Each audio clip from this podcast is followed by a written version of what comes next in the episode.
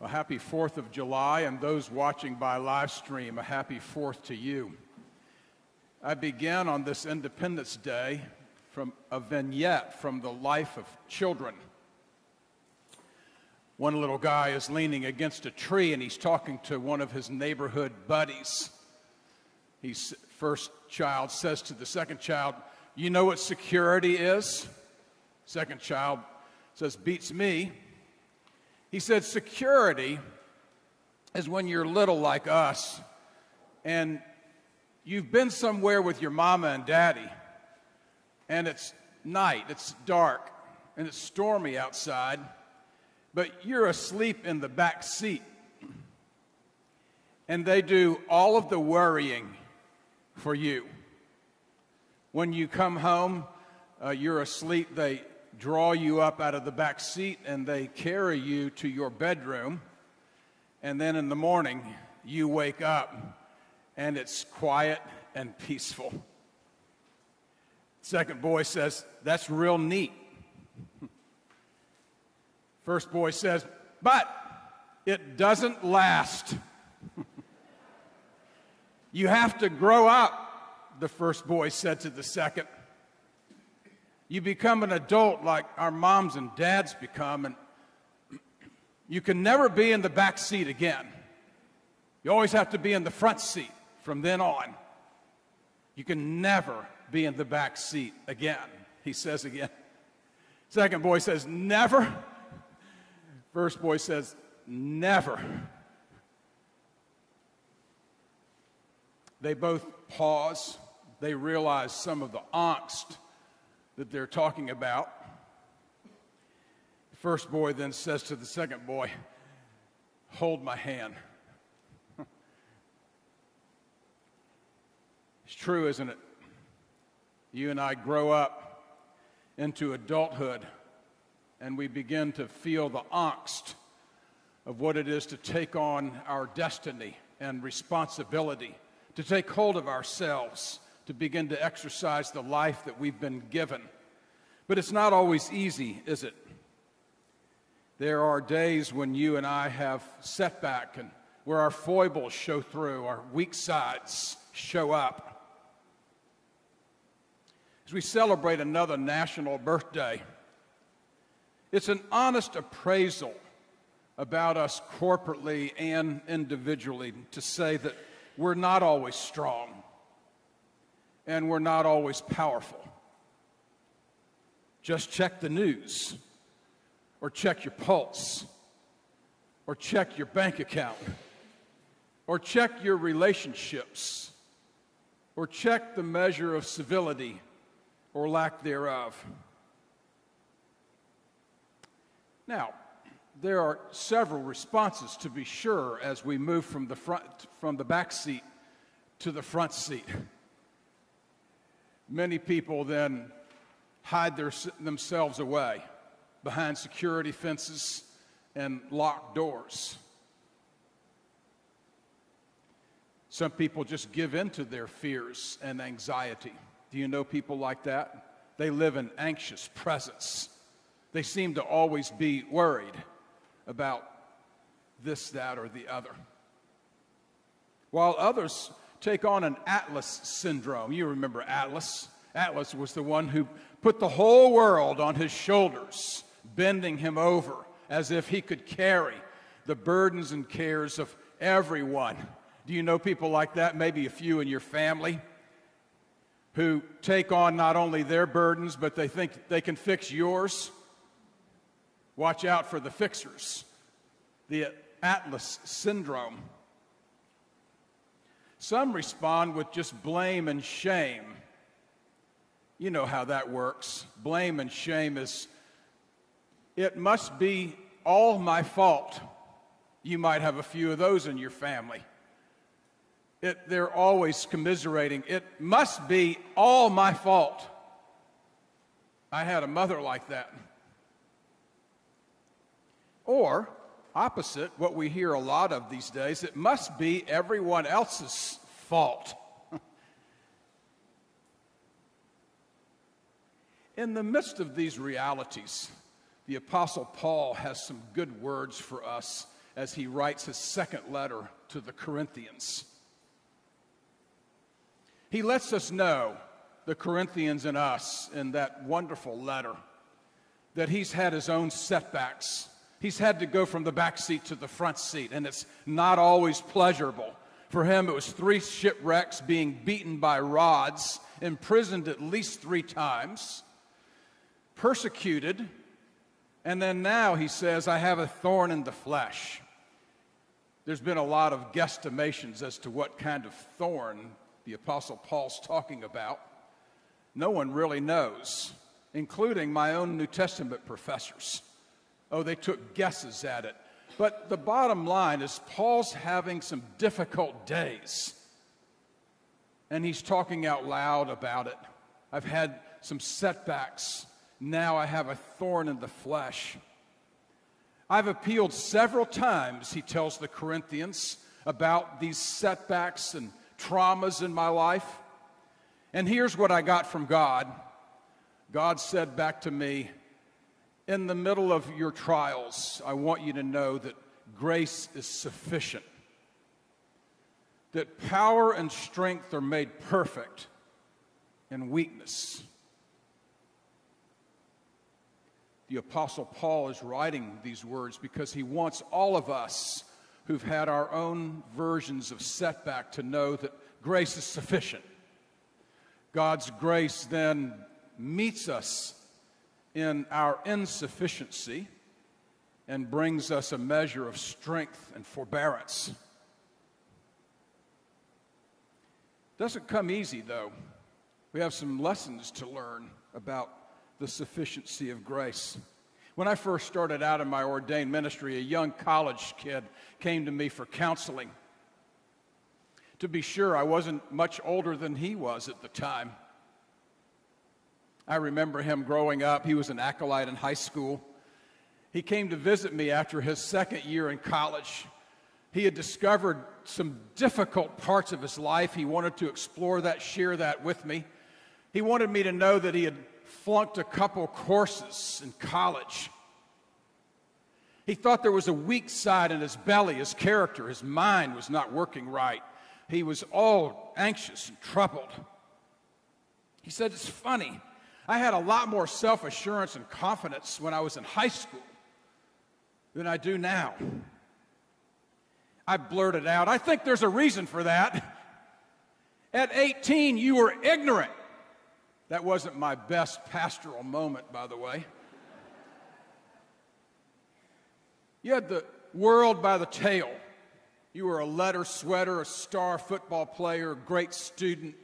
You're handsome. All the kids loved you. And guess what? Now there's some trials. Join the human race, I said to him. There's some men who don't learn what you're learning until they're much older. Appreciate the learnings, I said. Rejoice. You're learning about grace. What's that? He said. Simply put, I said back to him, is grace meets you when you think that you can invent your own life, when you can make it up as you go when you can sort of, by your own grit and ingenuity, make a life. That's when you and I falter and fail. And that's where grace, grace meets us. It meets us as beloved children of God and draws the best out of us.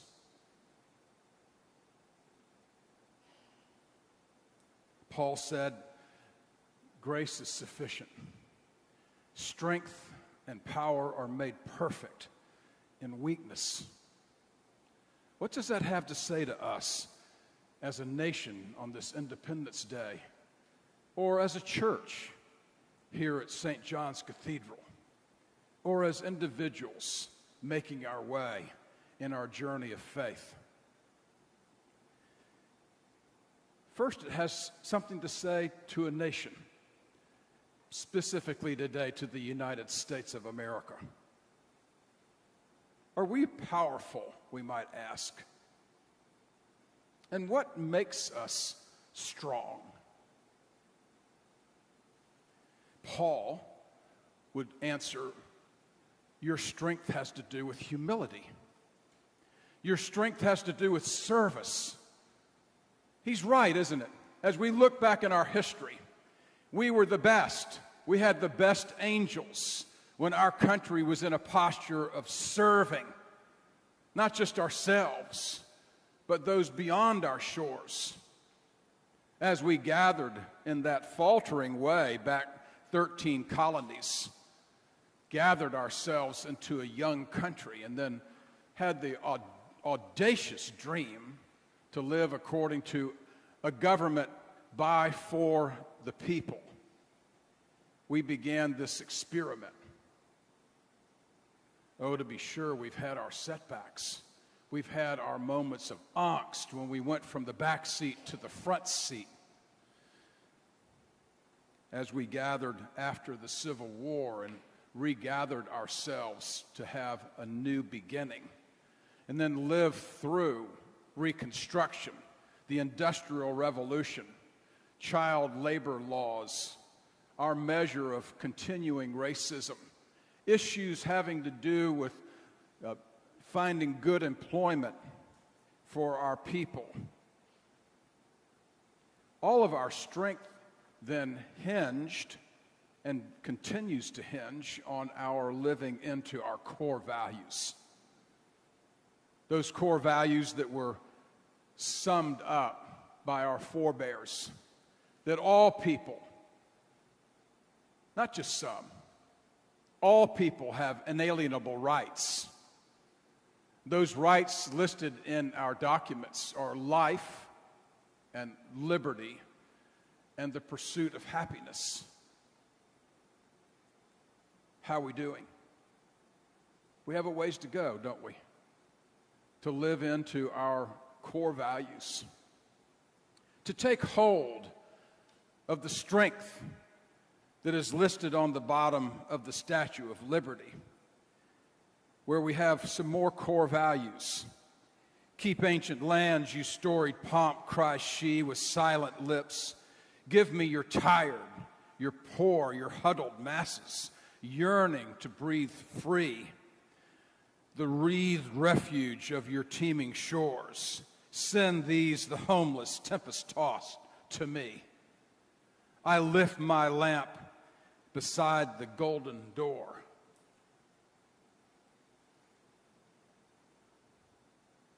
How about our church? What does grace sufficiency say to us? It says to all of us, beginning with our dean, that we're called upon to live into our core values. Our dean rightly named one of those values some years ago. It's love at the core. Every week, when the staff meets for staff meetings for prayer, we ask ourselves, where have we been loving at the core as a congregation? We do some assessing, some evaluating, some observing, and sometimes some critique. Right, Dean Kate? We see ourselves mirrored in Christ and we wonder how we're doing. Are we loving at the core, the core of Jacksonville, the core of all the people who come here to be part of this community? Do we love at the core of the gospel? The answer hinges, of course, in staying close to Jesus, to exercise the values that he gives us, the gifts and talents with which we've been endowed, the resources, the talents, the time, the energy to be generous, to live with humility and forgiveness, offering one way love as grace would teach us. How about each of us as individuals? In baptism, you and I made some promises, some startling and transformative promises. We made values and, and promises that say, I'll continue in the apostles' teaching. I'll persevere in resisting evil. I will proclaim by word and example the good news of God and Christ. I will seek and serve Christ in all persons, and I will strive for justice and peace among all people. How you doing? How am I doing? We respond to those promises, by the way, in the same way the Apostle Paul would by saying, I will, by God's grace, with God's help.